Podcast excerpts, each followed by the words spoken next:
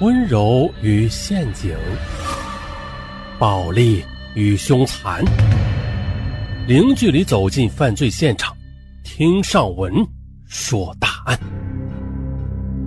本节目由喜马拉雅独家播出。是是非非难速成，从来财色是祸根。无数好色贪财者，到头入监锁家身。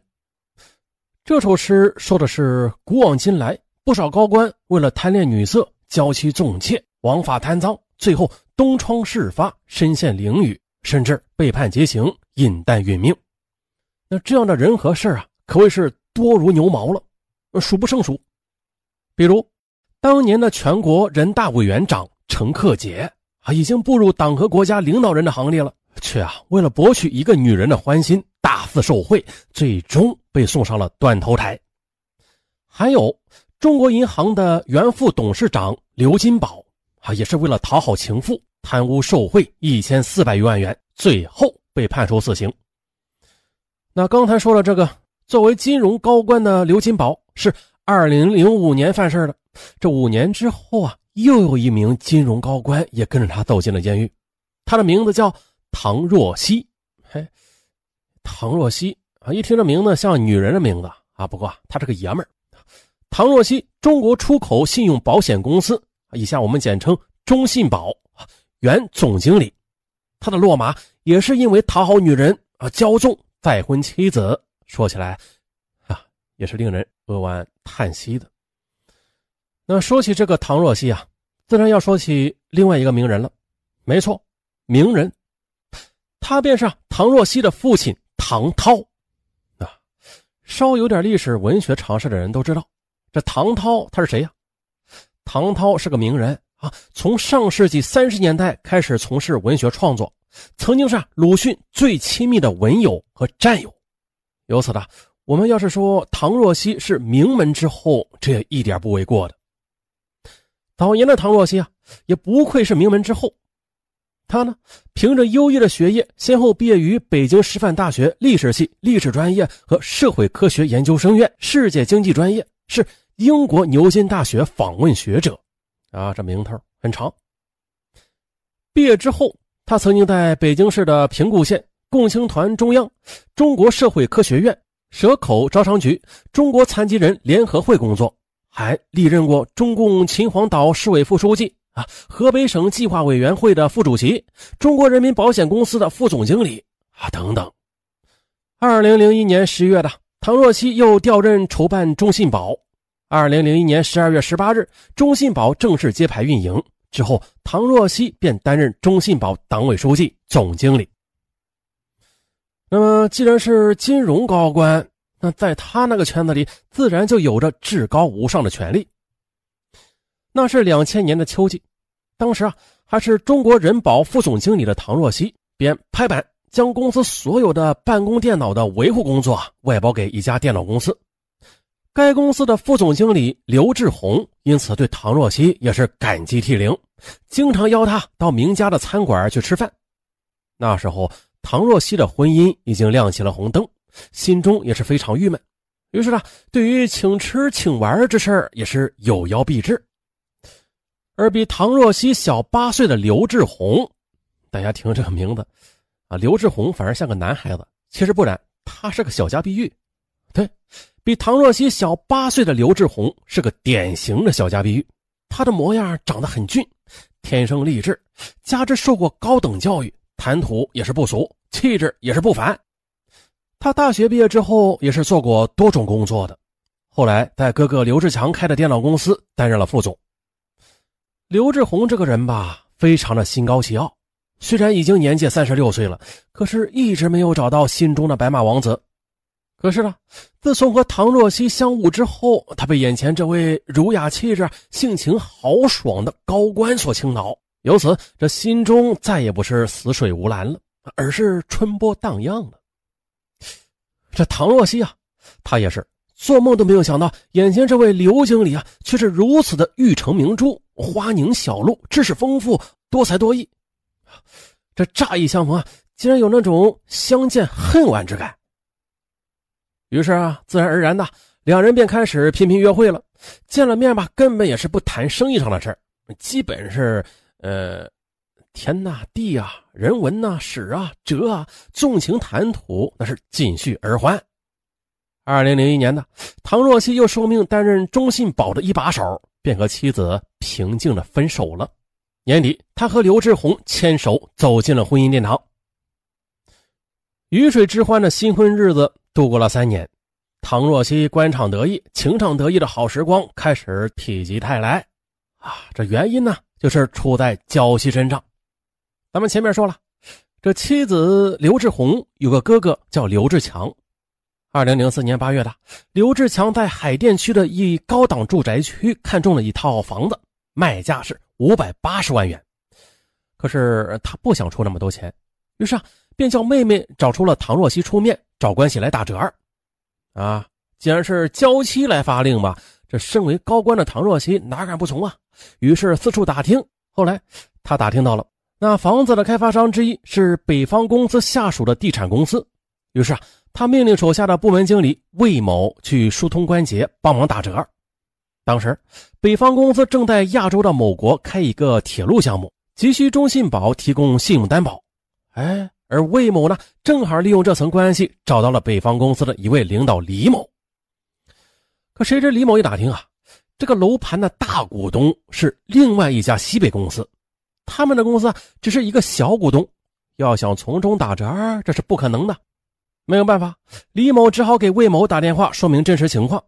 魏某一听着急了，他说：“呀，以唐总的身份呢，一般的小企业他也不会开口啊，这点小事你都搞不定，让唐总很没面子了。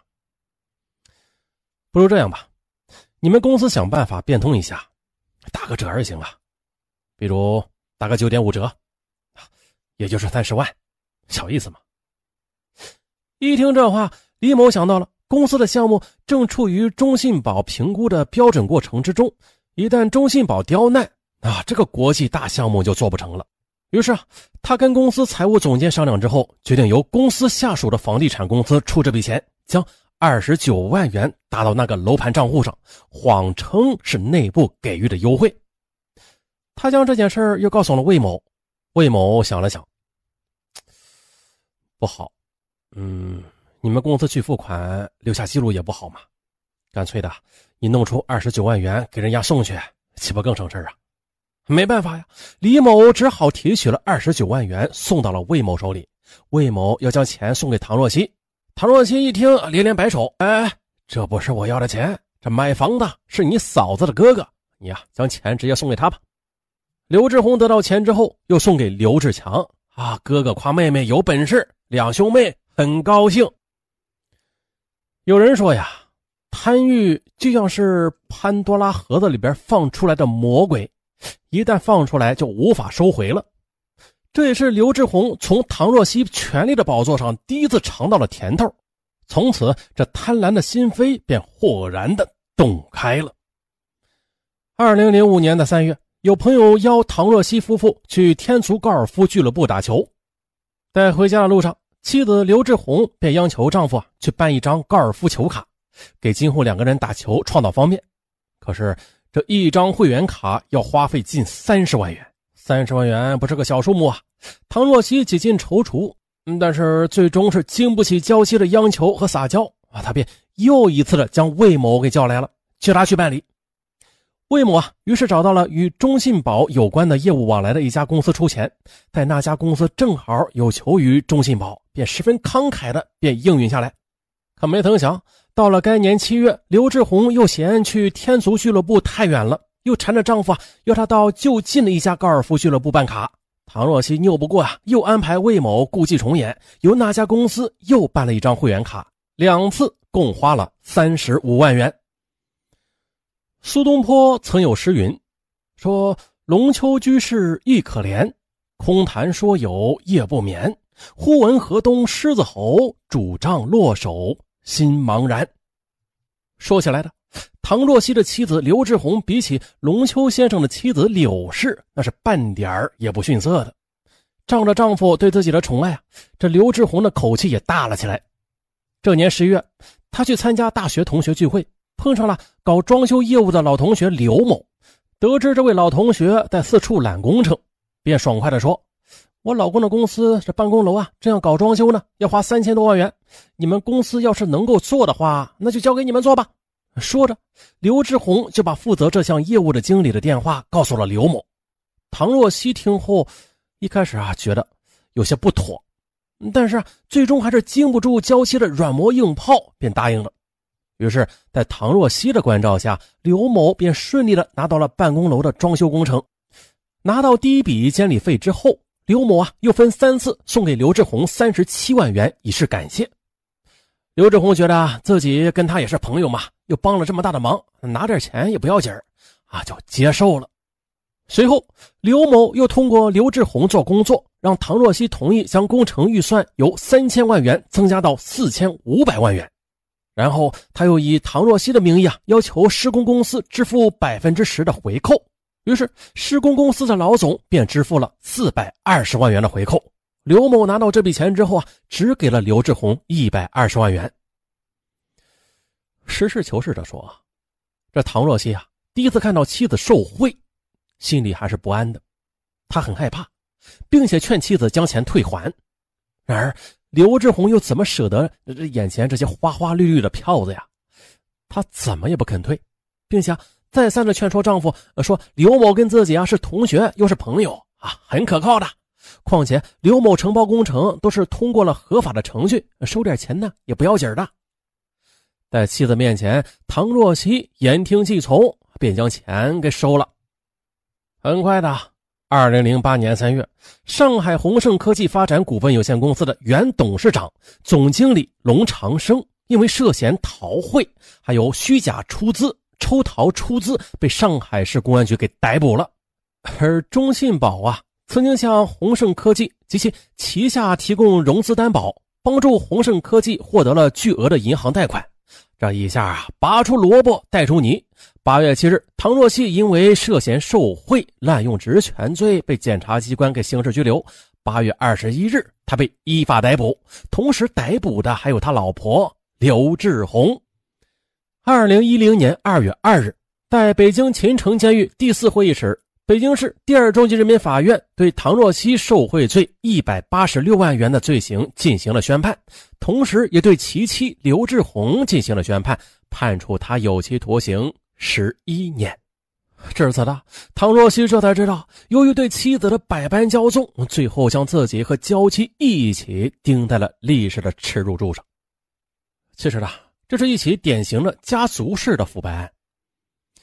在现实中，嗯，有很多贪官呢，就是说，在受查处之后，受影响最大的往往就是不是别人啊，而是其家族，比如说夫妻啊、父子呀、婆媳啊、女婿啊，基本上就是呃一荣俱荣，一损俱损，并且有很多情况下，是官员他本来不想贪的，结果是亲人受不了金钱的诱惑啊，鼓动他、鼓励他，结果官员最终是如了众愿啊，变成贪官了。